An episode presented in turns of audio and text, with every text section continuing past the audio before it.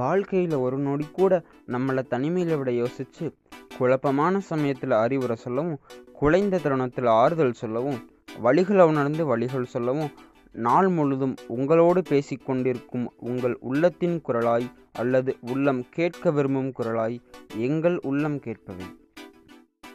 அனைவருக்கும் வணக்கம். கல் தோன்றி மண் தோன்றா காலத்தே வாளோடு முன் தோன்றிய மூத்த குடி தமிழ் குடி அப்படின்ற புறப்பொருள் வெண்பா மாலை பாட்டு நம்ம எல்லாருமே கேள்விப்பட்டிருப்போம். இதை கேட்டாலே ஒரு பெருமை உணர்வு நமக்குள்ள வருதில்ல? ஆனா ஒரு சில பேர் இந்த பாடலை கேட்டுட்டு அது எப்படிப்பா மண்ணு வரத்துக்கு முன்னாடியே மனுஷனால வந்திருக்க முடியும் அப்படின்னு கேலி பேச்சு பேசினாங்க. இதுக்கு காரணம் அவங்க அந்த பாடலை முழுசா புரிஞ்சுக்காததுதான். இந்த பாடல்ல கல் அப்படின்ற சொல் மலையையும் மண் அப்படின்ற சொல் வயலையும் குறிக்குது. அதாவது வயல்கள்லாம் உருவாரத்துக்கு முன்னாடியே மலையில ஆயுதங்களை வச்சு வேட்டையாடி வாழ்க்கை நடத்தினவர்கள் தான் தமிழர்கள். அதுக்கப்புறமா கொஞ்சம் கொஞ்சமா விவசாயம் செஞ்சு அதுல இருந்து வந்த பொருட்களை வச்சு வணிகம் செஞ்சாங்க. வலிமையான கட்டடங்களை கட்டி தொழிற்சாலைகளை உருவாக்கி ஒரு நகர நாகரிகம் என்பதையே உருவாக்குனாங்க. இப்படி தமிழர் நாகரிகம் இவ்வளோ பழமையானது அப்படின்றத இந்த பாடல் நமக்கு உணர்த்துது. ஆனா நம்ம கிட்ட இருக்க பிரச்சனை என்னன்னா, இதை நிரூபிக்கிற மாதிரி எந்த ஒரு அறிவியல் ஆதாரமும் நம்ம கிட்ட இல்லை. அதனாலே இது எல்லாமே ஒரு கற்பனை கதை தான் அப்படின்னு எல்லாரும் சொன்னாங்க. அவங்க சொன்னதையெல்லாம் பொய்யாக்குற மாதிரி நிறைய அகழாய்வுகளோட முடிவுகள் அமைஞ்சுது. அதெல்லாம் என்னன்னு தெரிஞ்சுக்கணுமா? வாங்க வளையொலியோட இரண்டாம் பாகத்துக்கு போகலாம். ஒரு மனித சமுதாயம் நகர வாழ்க்கையை வாழ்ந்துட்டு விவசாயத்தை பயன்படுத்தி அதில் விளையிற பொருட்களை வச்சு வணிகம் மற்றும் இதர தொழில்களில் ஈடுபட்டுறதான் ஒரு நாகரிகம்னு சொல்கிறோம். ஒரு நாகரிகம் என்பது ஏதாச்சும் ஒரு நதியமயமாக கொண்டிருக்கும். ஏன்னா அங்கே தான் விவசாயம் செய்யவும் சரி வணிகம் செய்யவும் சரி ஒரு ஏற்ற இடமா இருக்கும். எடுத்துக்காட்டுக்கு சொல்லணும்னா, சிந்து சமவெளி நாகரிகம் சிந்து நதியை மயமாக கொண்டிருக்கு. அதே மாதிரி எகிப்திய நாகரிகம் நைல் நதியை மயமாக கொண்டு இருக்கு. உலகின் முதல் நகர நாகரிகம்னு சொல்கிறது சிந்து சமவெளி நாகரிகத்தை தான். அதுக்கப்புறமா வந்தது தான் கங்கை நதி நாகரிகம். இதெல்லாம் நடக்கும்போது தென்னிந்தியாவில் இந்த மாதிரி நகர நாகரிகம் இருந்துச்சுன்னு சொல்கிற மாதிரி நமக்கு எந்த சான்றும் கிடைக்கல. இதெல்லாம் கேட்கும்போதே உங்களுக்கு இன்னும் கொஞ்சம் தெரிஞ்சுக்க ஆர்வமாக இருக்குல்ல? வாங்க இதை பற்றி இன்னும் பல விஷயங்கள் தெரிஞ்சுக்கலாம். தமிழகத்தில் ஐக்கமேடு, காவிரி பூம்பட்டினம், ஆதிச்சநல்லூர்னு 3 பெரிய அகழாய்வுகள் நடந்துச்சு. அது தவிர பெரிய அளவிலான அகழாய்வுகள் எதுவும் நடக்கலை. அதனால அந்த இடைவேளியை பூர்த்தி செய்ய மத்திய தொல்லியல் துறை ஒரு ஆய்வை தமிழகத்தில் நடத்தலாம் அப்படின்னு முடிவெடுத்தாங்க. தமிழகத்திலே மிக பழமையான நதி அப்படின்னா அது வைகை தான். இது சுமார் 250 கிலோமீட்டர் தூரத்துல ஒரு 5 மாவட்டங்கள்ல பாயுது. அதுலயும் குறிப்பா ஒரு 8 கிலோமீட்டர் தூரத்தை தேர்வு செஞ்சு நதியோட 2 பக்கத்திலயும் இருக்கிற மாதிரி ஒரு 293 இடங்களை தேர்வு செஞ்சு ஆய்வு நடத்தினாங்க. இங்க மக்கள் வாழக்கூடிய பகுதி பெருங்கால புதைமேடுகள், முதுமக்கள் தாழிகள், கல்வெட்டுகள்னு பல தொல்லியல் எச்சங்கள் கிடைச்சது. இதையெல்லாம் அவங்க ஆவணப்படுத்தினாங்க. ஆனா ஒரு வாழ்விட பகுதி, அதாவது ஹேபிடேஷன் சைட்டை தேடுறதுதான் அவங்க நோக்கமா இருந்துச்சு. இந்த 293 இடத்திலேயே 100க்கும் மேல மக்கள் வாழ்விட பகுதிகள் கிடைச்சது. இன்னும் சொல்ல போனா, சங்க இலக்கியங்கள்ல அதிகமா குறிப்பிடப்பட்ட ஒரு நகரம் மதுரை. அதனால மதுரையில ஆய்வு செய்யறது அவங்களோட முக்கிய நோக்கமா இருந்துச்சு. ஆனா மதுரையில இன்னைக்கும் மக்கள் வாழ்ந்துட்டு இருக்கிறனால மதுரையோட நகர்ப்புற பகுதிகளில் ஆய்வு செய்யறதுக்கான இடம் எதுவும் கிடைக்கல. அதனால் மதுரைக்கு வெளியே கீழடி, சித்தர்நத்தம், மாரநாடு அப்படிங்கிற 3 இடத்த ஆய்வு செய்யறதுக்கு தேர்வு செஞ்சாங்க. இதில் கீழடியில் தென்னந்தோப்புகளால் சூழப்பட்ட அந்த இடம் கடந்த 40 ஆண்டுகளாக யாராலும் செதுக்கப்படாத ஒரு பகுதியாக இருந்துட்டு இருந்துச்சு. அதனால் அந்த இடத்துல ஆய்வு செய்யறதுக்கு அவங்க முடிவு பண்ணாங்க. அதுக்கப்புறமா 2014-15ல் முதல் கட்ட ஆய்வு கீழடியில நடந்துச்சு. அப்போ மக்கள் வாழ்ந்த ஒரு பகுதி முழுமையா கண்டுபிடிச்சாங்க. இதுவரைக்கும் பெரும்பாலா புதைமேடுகளே அகழாய்வுல கண்டுபிடிச்சிட்டு இருந்தாங்க. ஆனா கீழடி அந்த ஒரு நிலைய மாத்துச்சு. என்னதான் தமிழகத்துல இதுக்கு முன்னாடி நடந்த அகழாய்வுல வாழ்விட பகுதிகள் கண்டுபிடிச்சிருந்தாலும் இது போல பெரிய அளவுல கட்டிட தொகுதிகள் கிடைக்கவே இல்லை. இதுவே நம்ம கீழடிய மிக முக்கிய இடமா பாக்குறதுக்கு காரணம். இதையெல்லாம் வச்சு இங்க ஒரு பெரிய நகர நாகரிகம் இருந்திருக்கலாம் அப்படின்னு யூகிச்சாங்க. இந்த அகழாய்வுல நமக்கு கிடைச்ச முக்கியமான ஒரு தொல்லியல் எச்சம் அப்படின்னா அது கட்டிடங்கள் தான். இங்க பல கட்டுமான பொருட்கள் நமக்கு கிடைச்சிருக்கு.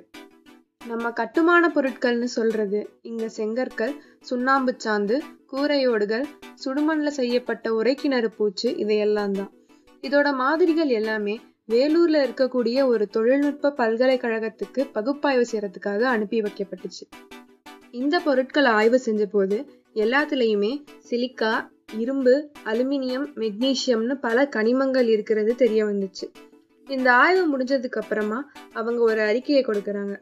அதுல செங்கல் மற்றும் கூரை ஓடுகள்ல 80% சிலிக்காவும் பிணைப்பு காரணியாக அதிக அளவுல சுண்ணாம்பு கலந்திருக்குது அப்படின்றத நமக்கு சொல்றாங்க.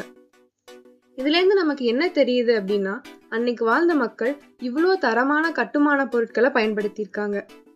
இப்படி இந்த கட்டுமான பொருட்களை எல்லாம் வச்சு அவங்க கட்டிடங்கள் கட்டியிருப்பாங்கல்ல, அது எப்படி இருந்துச்சுன்னு பார்க்கலாம்.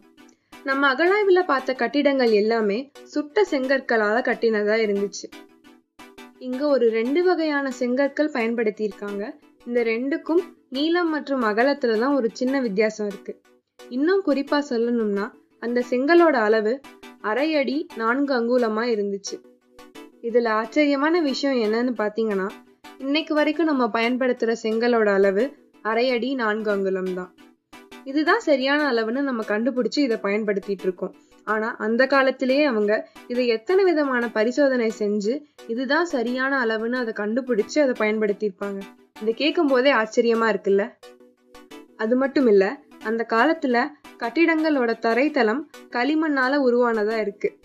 சுவர்களை எல்லாமே செங்கற்களால வச்சிருக்காங்க. சரி, இப்ப தரைத்தளம் போட்டாச்சு, சுவர் எழுப்பியாச்சு, இதுக்கு மேல கூரையோடு போடணும் இல்லையா? அது எப்படி வச்சிருப்பாங்க? அதாவது அவங்க மரத்தூண்களை கட்டிடங்களோட நடுவுல நட்டு வச்சிருக்காங்க. இதுக்கான சான்று என்னன்னு பாத்தீங்கன்னா, அந்த தூண்களோட மேல் முனையில துளைகள் இருக்கு. இந்த துளைகள் ஓடையும் மரத்தூணையும் இணைப்பதற்காக தான் இருக்கு அப்படின்றது கண்டுபிடிக்கப்பட்டிருக்கு.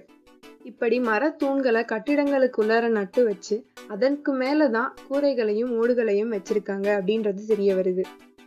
நமக்கு பொதுவாவே பழங்குடியினர்கள்னா சின்னதா குடிசை மாதிரி அமைச்சு அதுலதான் வாழ்வாங்க அப்படின்றத நம்ம நினைப்போம். ஆனா கிமு 6ஆம் நூற்றாண்டிலேயே வலிமையான கட்டிடங்களை கட்டியிருக்கதை பார்க்கும் போதே ஒரு வளர்ந்த சமூகமா தான் தமிழர்கள் இருந்திருக்காங்க அப்படின்றது நமக்கு தெரிய வருது. இந்த மாதிரி ஒரு பெரிய விஷயத்தை கண்டுபிடிச்சதுனால 2016ஆம் ஆண்டு அவங்க அடுத்த கட்ட ஆய்வுக்கு போறாங்க. முதற்கட்ட ஆய்வுல கிடைச்சதை விட 2ஆம் கட்ட ஆய்வுல எச்சங்கள் அதிகமா கிடைச்சிருக்கு. கரிமக்கால கணிப்பின்படி பார்த்தோம்னா இவையெல்லாம் ஒரு 2600 ஆண்டுகள் பழமையானதுன்னு தெரிய வருது. இங்க மருத்துவ குடுவைகள், சுடுமண் முத்திரைகள், மட்பாண்ட ஓடுகள், இரும்பு செம்பு ஆயுதங்கள் அப்படிங்கிற பல எச்சங்கள் கிடைச்சிருக்கு. நம்ம இன்னைக்கு பல அலுவலகங்களில் பயன்படுத்திட்டு இருக்கிற ஸ்டாம்ப்ஸ் தான் அந்த காலத்தில் அரசு முத்திரைகளாக இருந்திருக்கு. இதெல்லாம் பார்க்கும்போது அங்கே வாழ்ந்த மக்களோட வாழ்வியல் எவ்வளவு மேம்படுத்தப்பட்டதாக இருந்திருக்கு அப்படிங்கிறது தெரிய வருது. இங்கே வாழ்ந்த மக்களோட உணவு முறை எப்படி இருந்திருக்கலாம்? அதாவது நமக்கு கிடைச்ச பானை ஓடுகளில் நெல் மணிகளோட அச்சு இருந்ததுனால அவங்களோட முதன்மையான உணவு அரிசியாக தான் இருந்திருக்கலாம் அப்படின்னு ஆய்வாளர்கள் சொல்கிறாங்க. அப்புறமா குடிநீர் தேவைக்கும் வீட்டோட மற்ற தேவைக்கும் உரைக்கிணறு தோன்ற பழக்கம் சங்க காலத்திலிருந்து இன்னைக்கு வரைக்கும் இருக்குது. 10பாட்டு நூலில் நமக்கு இதுக்கான பாடல் சான்றே கிடைக்குது. இதை உண்மையாக்குற மாதிரி அகழாய்வில் கிடைச்ச உரைக்கிணறுகள் இருக்குது. அது மட்டுமா, குஜராத்தை சேர்ந்த சூது பவள மணிகள், ரோமானிய நாட்டு அரிட்டைன் வகை மட்கல ஓடுகள் இங்கு கிடைச்சிருக்கு. அப்ப இது தவிர மற்ற பொருட்கள் எல்லாம் இங்கே தொழிற்சாலை வச்சு தயாரிக்கப்பட்டதா இருக்குமோ? அதுதான் இல்ல, கீழடியில கிடைச்ச எல்லா பொருளும் முழுமையானது. இது ஒரு தொழில் பகுதியா இருந்திருந்தா மூலப்பொருட்கள் மீத பொருட்களோட எச்சங்கள் கிடைச்சிருக்கு. ஆனா அப்படி எதுவுமே கிடைக்கல. அதனால கீழடி ஒரு வணிகம் நடந்த இடமா இருந்திருக்கும்னு ஆய்வாளர்கள் சொல்றாங்க. அப்புறமா 3ஆம் கட்ட ஆய்வு நடக்குது. அப்போ இந்த 2 கட்ட ஆய்வுகளுக்கு தலைமை தாங்கிய தொல்லியல் அதிகாரி இடமாற்றம் செய்யப்படுறாரு. பிறகு வேறு ஒரு அதிகாரியின் கீழ் 3ஆம் கட்ட ஆய்வு நடக்குது. இதுல பெருசா எதுவும் கண்டுபிடிக்கப்படல. அதனால 3ஆம் கட்ட ஆய்வு தோல்வியில தான் முடியுது. அதனால 4ஆம் கட்ட ஆய்வுக்கு போறாங்க. அந்த சமயத்துல மத்திய அரசுக்கு நிதி நெருக்கடி ஏற்பட்டனால தமிழக அரசே 4ஆம் கட்ட ஆய்வை முன்வந்து எடுத்துக்கிட்டாங்க. இந்த 4ஆம் கட்ட ஆய்வில் வரலாற்றை திருப்பி போடுற மாதிரி பல தொழில் எச்சங்கள் கிடைச்சிருக்கு. அந்த தொழில் எச்சங்கள் பற்றியும் 4ஆம் கட்ட ஆய்வை பற்றியும் உங்களுக்கு தெரிஞ்சுக்க ரொம்ப ஆர்வமாக இருக்கா? உங்களை அடுத்த வலையொலியில் சந்திக்கிறோம். அதுவரை தொடர்ந்து இணைந்திருங்கள். இது உங்கள் உள்ளம் கேட்பவை.